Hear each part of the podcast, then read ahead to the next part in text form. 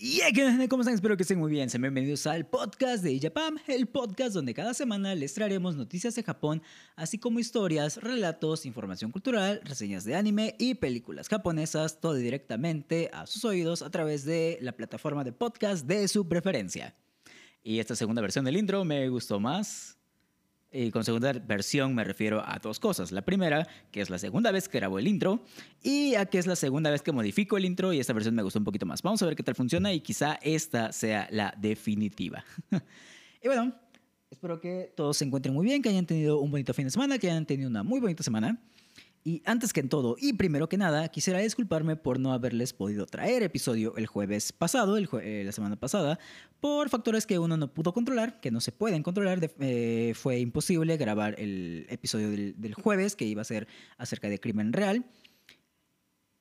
Esperemos que ya esta semana todo salga como debería de salir y pues ya podamos estar eh, trayéndoles los episodios correspondientes.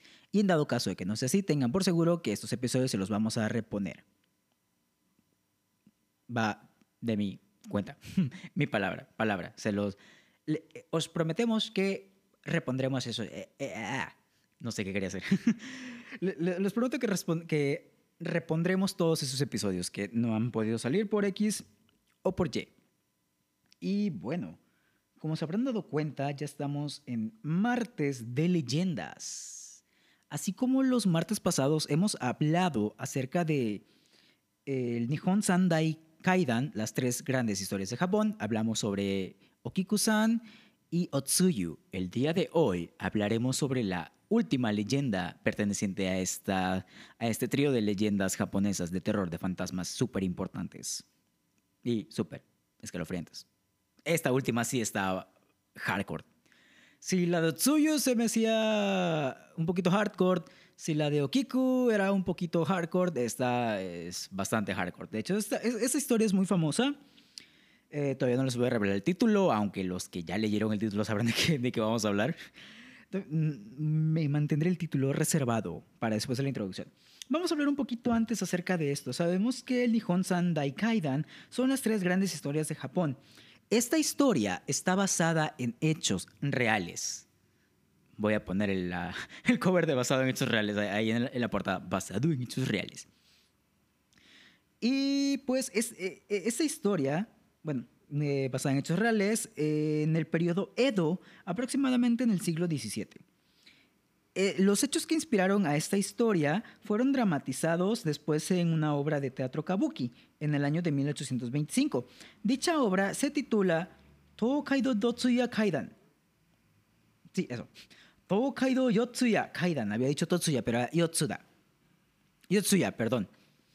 Y así como fue obra de teatro, también ha sido película. De hecho, creo que hay una película, una versión de la película en, YouTube, que la tengo ahí lista para ver, pero no la he visto. Jeje, jeje.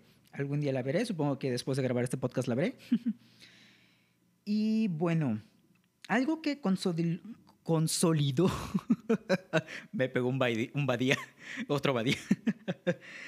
Uno de los hechos que consolidó a esta historia como el fantasma más famoso de Japón es que la persona que inspiró el hecho murió en 1636 y se rumorea que el hongrio, eh, ya sabemos lo que es un hongrio, y si no saben lo que es un hongrio, pueden pasar a escuchar el episodio acerca de yures y yokais del, podcast. Está dos episodios antes, cinco episodios antes de este, si mi cuenta no sale mal, le hice mi cuenta al, azar.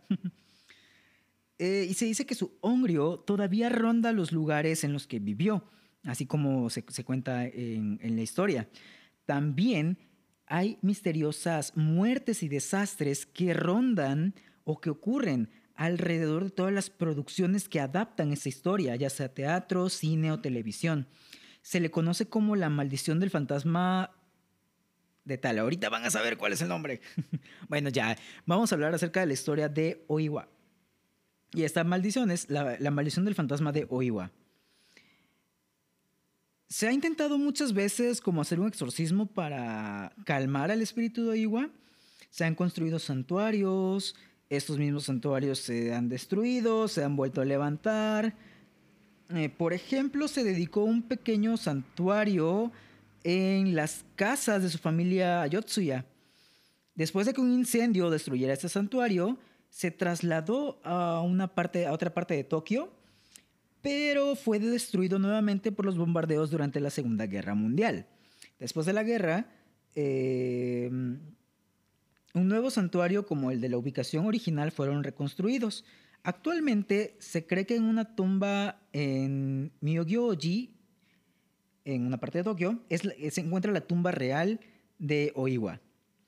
También es una costumbre que los actores y todo el crew que se encargan de las producciones de Totsuya, ya sabemos que puede ser un crew de televisión, un crew de película o un crew de, teatro, visiten la tumba de Oiwa para presentar sus respetos y así esta producción no tenga tantos problemas. Por todo esto fue que eh, eh, Oiwa se convirtió como en el fantasma más popular o más famoso de Japón. Y su historia sí está bastante hardcore. Eh, ahorita la voy a narrar, la vamos a escuchar. Y pues creo que no tengo nada más que decir acerca de, la historia de Oiwa. Creo que al final logró su cometido. Eh, bueno, el Hongrio logró lo que quería por todo lo que le pasó. Bueno, ya vamos a escuchar la historia. Sin más por el momento, bueno, no me queda más que desearles una excelente semana. Para ustedes es martes, para mí es lunes, entonces excelente semana. Eh, nos escuchamos en la que sigue. No olviden seguirnos ahí en nuestras redes sociales. No lo había dicho en los episodios anteriores. no olviden seguirnos en nuestras redes sociales. Nos pueden encontrar como arroba. Eh, si quieren seguir a la patrona, la pueden encontrar como arroba marinfinito-bajo. Y si gustan seguir a su servilleta, me pueden encontrar eh, como arroba. Todas nuestras redes sociales van a estar apareciendo en la descripción de este podcast. Ah, se me fue el gallo. Ahora sí, sin más por el momento, los dejo con el episodio del día de hoy, titulado Oiwa.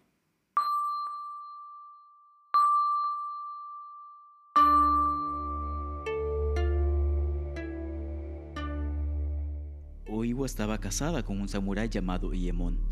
No fue un matrimonio feliz debido a que Iemon era un hombre derrochador y un ladrón. Un día, Oiwa decidió dejar a su esposo y regresar con su familia. Iemon la siguió, pero fue detenido por el padre de Oiwa, Totsuya Samon. Samon sabía de las fechorías de Iemon, pues le había robado dinero a su empleador y le exigió que Iemon se divorciara de Oiwa. El samurái sacó su espada y lo asesinó, Después, regresó con su esposa contándole que un extraño había matado a su padre en el camino. Le suplicó pues que se reconciliaran y le prometió vengar el asesinato de su padre. Los tiempos eran duros, pues tenían poco dinero. Oiwa enfermó después de dar a luz, provocando que el samurái se sintiera resentido con la mujer. Junto a su casa vivía un médico muy rico llamado Ito. Tenía una hermosa nieta llamada Oume, la chica se sintió instantáneamente atraída por el samurái y quiso casarse con él. El médico amaba a su nieta, por lo que conspiró para ayudarla a casarse con Iemon. Le recetó un ungüento a Oiwa para ayudarla a recuperarse de su enfermedad. Sin embargo, dicho ungüento se trataba de un veneno que desfiguraba horriblemente su rostro. Al ver la cara de Oiwa llena de cicatrices, el resentimiento de Iemon se convirtió en odio. Posteriormente, Kihei sugirió que el samurái se divorciara de su esposa y se casara pues con su nieta. Si esto ocurría, toda la riqueza de la familia Ito podría ser suya para heredarla. El hombre estaba tan disgustado por el rostro de Oiwa y Oome era tan joven y tan atractiva que estuvo de acuerdo. Iemon comenzó a empeñar las posesiones de Oiwa, su kimono, su ropa, incluso la ropa de su hijo, para así tener suficiente dinero y poder casarse con Oume. Debido a que necesitaba una razón legítima para divorciarse de su esposa, Iemon contrató a su amigo Takuetsu para abusar de Oiwa y poder acusarla de infidelidad. En la noche preestablecida, cuando Iemon estaba fuera de la casa, Takuetsu entró y se acercó a Oiwa. Al ver su rostro, se asustó tanto que abandonó sus órdenes. Takuetsu le explicó el plan de Iemon a la mujer y luego le mostró un espejo. Oiwa no sabía lo que el ungüento le había hecho en la cara. Cuando vio su reflejo, se horrorizó. Trató de cubrir la desfiguración cepillándose el cabello, pero cuando se tocó la cabeza, el cabello se le cayó en grandes mechones ensangrentados. Oiwa se volvió loca. agarró una espada que tenía cerca y se cortó la garganta. Mientras Oiwa yacía en el suelo desangrándose, maldijo repetidamente el nombre de Yemón hasta que no pudo respirar más.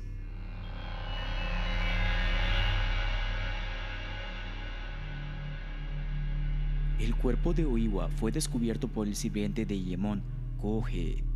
Cuando Koje le dio la noticia a su amo, en lugar de molestarse, el samurái se llenó de alegría. El sirviente comenzó a sospechar de su empleador, pero antes de que pudiera hacer algo, fue asesinado a manos de Yemón. Clavó los cuerpos de Koje y Oiwa en una puerta y los arrojó a un río. Luego inventó una mentira de que su sirviente y su esposa habían estado durmiendo juntos. Finalmente, Iemon se encontraba libre para casarse con Oume. La maldición de Oiwa no tardó en surtir efecto. En su noche de bodas con Oume, Iemon tuvo problemas para dormir. Se dio la vuelta en la cama y vio, junto a su rostro, el rostro horrible y desfigurado del fantasma de su esposa fallecida.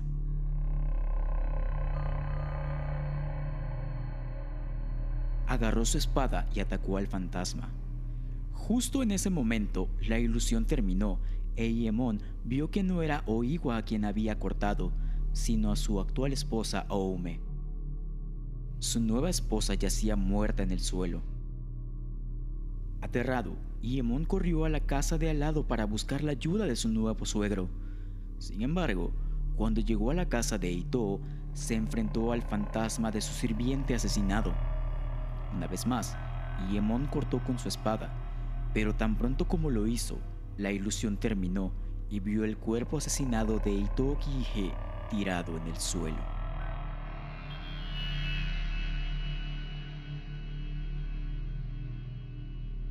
Luego, Yemon huyó hacia la noche, pero el honrio de Oiwa lo persiguió.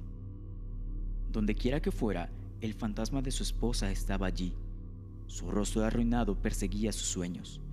Su terrible voz le pedía venganza. Incluso se le apareció en las linternas de papel que iluminaba su camino.